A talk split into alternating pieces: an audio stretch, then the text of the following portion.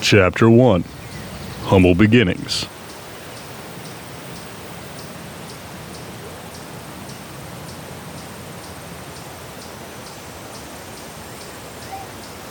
Charles Chuck E. Yeager was born on February 13, 1923, in Myra, West Virginia, which is about 32 miles from Huntington, West Virginia. In 1928, the Yeager family moved to Hamlin, West Virginia, which is about 10 minutes from Myra, when Chuck was 5. The town's population of about 400 made it seem to him like a big city.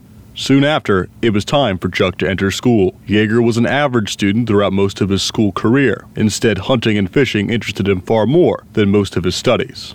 Still, Chuck excelled at anything that required mathematical ability, physical coordination, or manual dexterity. These traits would serve him well many times in the later years to come. Chuck credited his father for another trait he displayed early on, an affinity for machines, and a natural knack for understanding them. Albert Hal Yeager owned a natural gas drilling business, and young Chuck found all the generators, pumps, and pressure regulators fascinating. He was eager to learn everything about them. He wanted to know how they worked and why. At an early age, he was helping his dad repair them and troubleshooting the complicated systems that accompanied these devices. The same was true with the pickup trucks his father used. By the time Chuck was a teenager, he could disassemble the Chevrolet engines, overhaul them, and reassemble them with ease. Chuck played basketball and football for Hamlin High School, and his best grades were in geometry and typing. Chuck graduated in June 1941, just 6 months before America joined World War II. A few months after his high school graduation, Yeager joined the U.S. Army Air Forces. Chapter 2.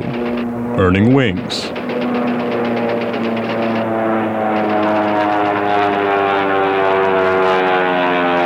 Yeager had no real interest in learning to fly when he first joined the Air Forces.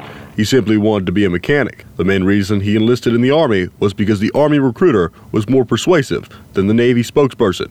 Furthermore, unlike many famous aviators, Chuck's first encounter with an airplane had left him unimpressed. When Yeager was a teenager, a plane made an emergency landing near his house.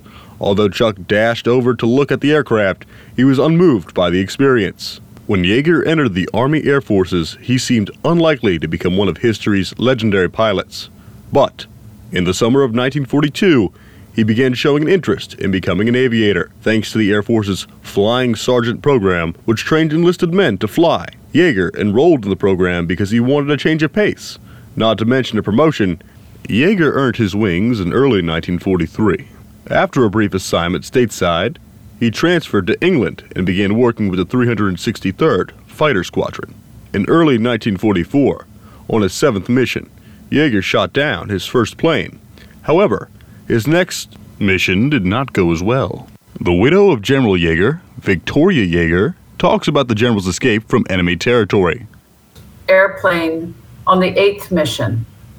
And then to show that he wasn't so Sierra Hotel on the ninth mission, he was shot down. What happened was they were going to Bordeaux, but the weather was stinking. They were escorting bombers. And unfortunately, the lead bomber, instead of just heading to the secondary target, he said it out loud. So the Germans on the ground, below the clouds, couldn't see the aircraft, now knew that they were there, and they came up. And Chuck Yeager was tail end Charlie. He was the last airplane of the P-51s escorting them. He saw the planes before anybody else did. And so he called out to his leader, bandits, check six. And the leader called out break, so they broke into them, and there were three ME-109s which shot at him and shot him down, and he got a few hits off on them. He parted company with his airplane, as he would say, landed riding the twig or the branches of a tree, riding them down with his parachute, collected his parachute, hid it, and then hid in the woods and looked around till he could find the poor people. That's what they were told to do. In all of southern France, there's one German tower, as far as I can tell, and that German tower had a bird's eye view of Charles Yeager coming down in his airplane. So his airplane and he parted company. They knew exactly where the plane was. They knew exactly where he came down. So they were right on his heels. But he found a guy who took him to a barn. They changed clothes of a husband who was a POW in Germany. He hid in the haystacks. The Germans were doing pitchforks into the haystacks to try to find him. They didn't. They came darn close. And then they took him off to a Russian lady at a spa. She spoke Russian, French, English, and a few other languages, but they wanted to make sure he wasn't a spy. And so he was up on the second floor in her bedroom. She was the manager of the spa, and the Germans were at the bottom of the stairs coming up, and she told him to hide under the bed. And he said, I hardly know you. He liked to have his own egress or escape systems and be dependent on himself, but he had no choice. He got under the bed, the Germans came in, the Russian lady said, and she got under the cover and said, I'm an old lady and I'm sick. And so they backed out because there's no penicillin then, and saved his life. And then he was handed off from one member of the Maquis, French underground, French resistance, to another for the next 3 weeks. And eventually they heard the Gestapo was coming to town, so they got him down to the Pyrenees long before the snows had melted. Usually they'd wait till the snows melted, but the Gestapo was everywhere. They got him there. As they were climbing over, one of the guys he was climbing with got wounded, so he picked him up and he carried him up and down those Pyrenees in 3 foot of snow. He was so humble that if you told that story in front of him, he'd say, no, I just pushed him down and slid down in the snow. He really wouldn't take much credit. He got a Bronze Star with a V for that. Despite being wounded, Yeager still evaded the Germans with the help of the French resistance and made it into neutral Spain. Soon after, he returned to England. Although military rules prohibited him from returning to his unit, he appealed his case all the way up to General Dwight D. Eisenhower, who allowed him to return to his squadron. Victoria Yeager tells what happened when Yeager met with the Supreme Allied Commander. He was in Spain, which was technically a neutral country, and he was staying at a spa, which was kind of interesting. He said, boy, I'd have to tell my kids I spent World War II in a spa looking at girls in their bikinis. The U.S. traded fuel for the men. He got back to England, and they said he had to go home because if he was shot down again and tortured, he might give up the positions of the French underground. And he said, no, I can't go home. So he went up to the next guy and he kept saying, who's your boss? Who's your boss? Went all the way up to General Eisenhower. And General Eisenhower said, I don't normally meet with guys like you, but I've got people shooting themselves in the foot to go home. What's the matter with you? Why don't you want to go home? And he said, I haven't done my job, duty. And so General Eisenhower knew that D-Day was coming, but didn't tell this flight officer, Charles Yeager, but said, go back to your squadron, do not get on combat, and I will let you know because I have to go up to higher ups and to get permission.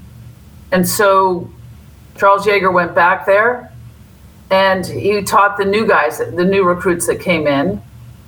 And within a couple months after D-Day, General Eisenhower sent word that he could get back on combat because the Maquis in the South had risen up, and so they weren't a secret anymore. If Eisenhower had any doubts about his decision, Yeager quickly put them to rest.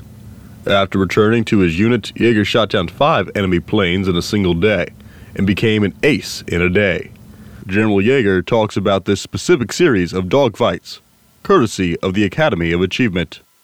I was leading the whole fighter group, which means 3 squadrons. And we had 2 boxes of bombers to escort. Our fighter group did. So what I did, I stuck the other 2 squadrons, one on each box of bombers, and took my squadron and ranged about 80 miles out in front of the bomber stream. And I spotted 22 ME-109s in a formation climbing up out in front of the bombers, out 80 to 100 miles to make a head-on pass. And I stayed up sun where they couldn't see. I spotted just, they were little specks. I had excellent eyes. I could watch things without them seeing me. And I kept up sun from them with my squadron of 16 P-51s. Finally, when they leveled out and headed over towards the bar, I just moved in behind them down sun. And I got within 200 yards behind, and I wouldn't even let my pilots, they kind of spread out. We still had our drop tanks on because we wanted to keep as much fuel as we could. And I shot down the first 2 without even dropping my tanks. And when, of course, the explosions, when the airplanes blew up, then they all broke. And at that point, we punched their tanks off, and the whole squadron broke up into, in the elements, wingman and his leader to support each other. And we got in a big old hairy dogfight, and I shot down, another guy, I was hammered him, and then a guy, his wingman, cut the power and dropped behind me, and this one blew up, and I broke into him, pulled out at about, looked like about 50 feet before I hit him. And then another guy, I followed him to the deck and got him down low. Then it's all over with. Later, he even downed a German Messerschmitt ME-262 jet while flying his propeller-driven P-51 Mustang. Throughout his 64 World War II missions, Yeager scored a total of 11 and a half victories.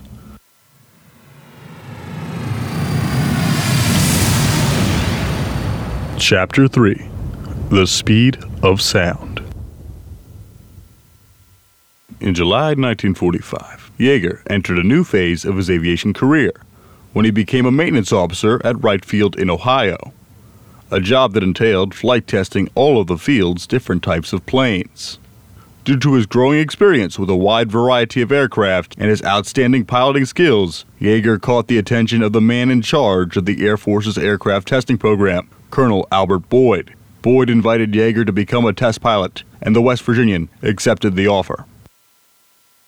In August 1947, Yeager transferred to Muroc Air Base in California, which would later become Edwards Air Force Base, the premier proving ground for the day's most technologically advanced aircraft. Soon after arriving in Muroc, Yeager received orders to test the X-1, an experimental aircraft that some believed might exceed Mach 1. Curator for the Aerospace Museum, Bob Vanderlinden, explains the science and purpose of the Bell X-1. The Bell X-1 is the first pure experimental aircraft ever made. It was designed specifically for research purposes on behalf of the NACA, the National Advisory Committee for Aeronautics, which was the predecessor to NASA, and the Air Force. And it first flew, well, came in 1944, 1945, to learn about the problems of compressibility that aircraft were experiencing in high-speed dives during the war. On October 14th, Yeager flew the X-1, which he'd renamed the Glamorous Glennis, in honor of his wife. Faster than the speed of sound, with that flight, he traveled faster than any human being ever had, a remarkable feat considering the fact that he had broken several ribs during a horseback riding accident only a few days before. The director of Marshall University Special Collections, Lori Thompson, has more. He had broken his rib before the flight in which he did break the sound barrier, and they had to modify the cockpit because he couldn't close the hatch, essentially. So they even had to modify the cockpit a little bit, a last-ditch effort. And it was not a smooth ride. It was very shaky, kind of violent in the cockpit. We have the audio recordings of that time, and he's trying to talk and give commentary back to the crew on land while being shaken around inside a cockpit with a broken rib. So that whole ability to, the only word that comes to my mind is bravery or crazy, bravery or crazy, to willingly get into something that you have no idea what would happen and to successfully complete that and then go on to perfect that.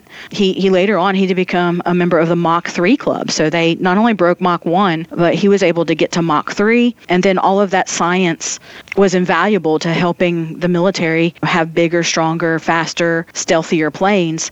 But with that also then helps make sure that the pilots are safer and that they know all the things that will happen inside a cockpit when they do reach Mach 1 so that they can manage that in their builds for the newer planes as well. Revealing his characteristic sense of humor, Yeager radioed to one of his colleagues, quote, "I'm still wearing my ears and nothing else fell off neither," unquote. Yeager's next noteworthy flight occurred in 1953 while he was checking out the X-1A, a longer and more powerful version of the X-1. On December 12th, Yeager piloted the X-1A to Mach 2.4, another record, although a short-lived one. Even though most of the flight went according to plan, near the end, the aircraft unexpectedly started spinning out of control and began rotating on all three axes. In the process, Yeager smashed his head on the cockpit's canopy. After spinning for more than 50 seconds, Yeager finally regained control of the aircraft and landed it safely. A fine example of his outstanding piloting skills.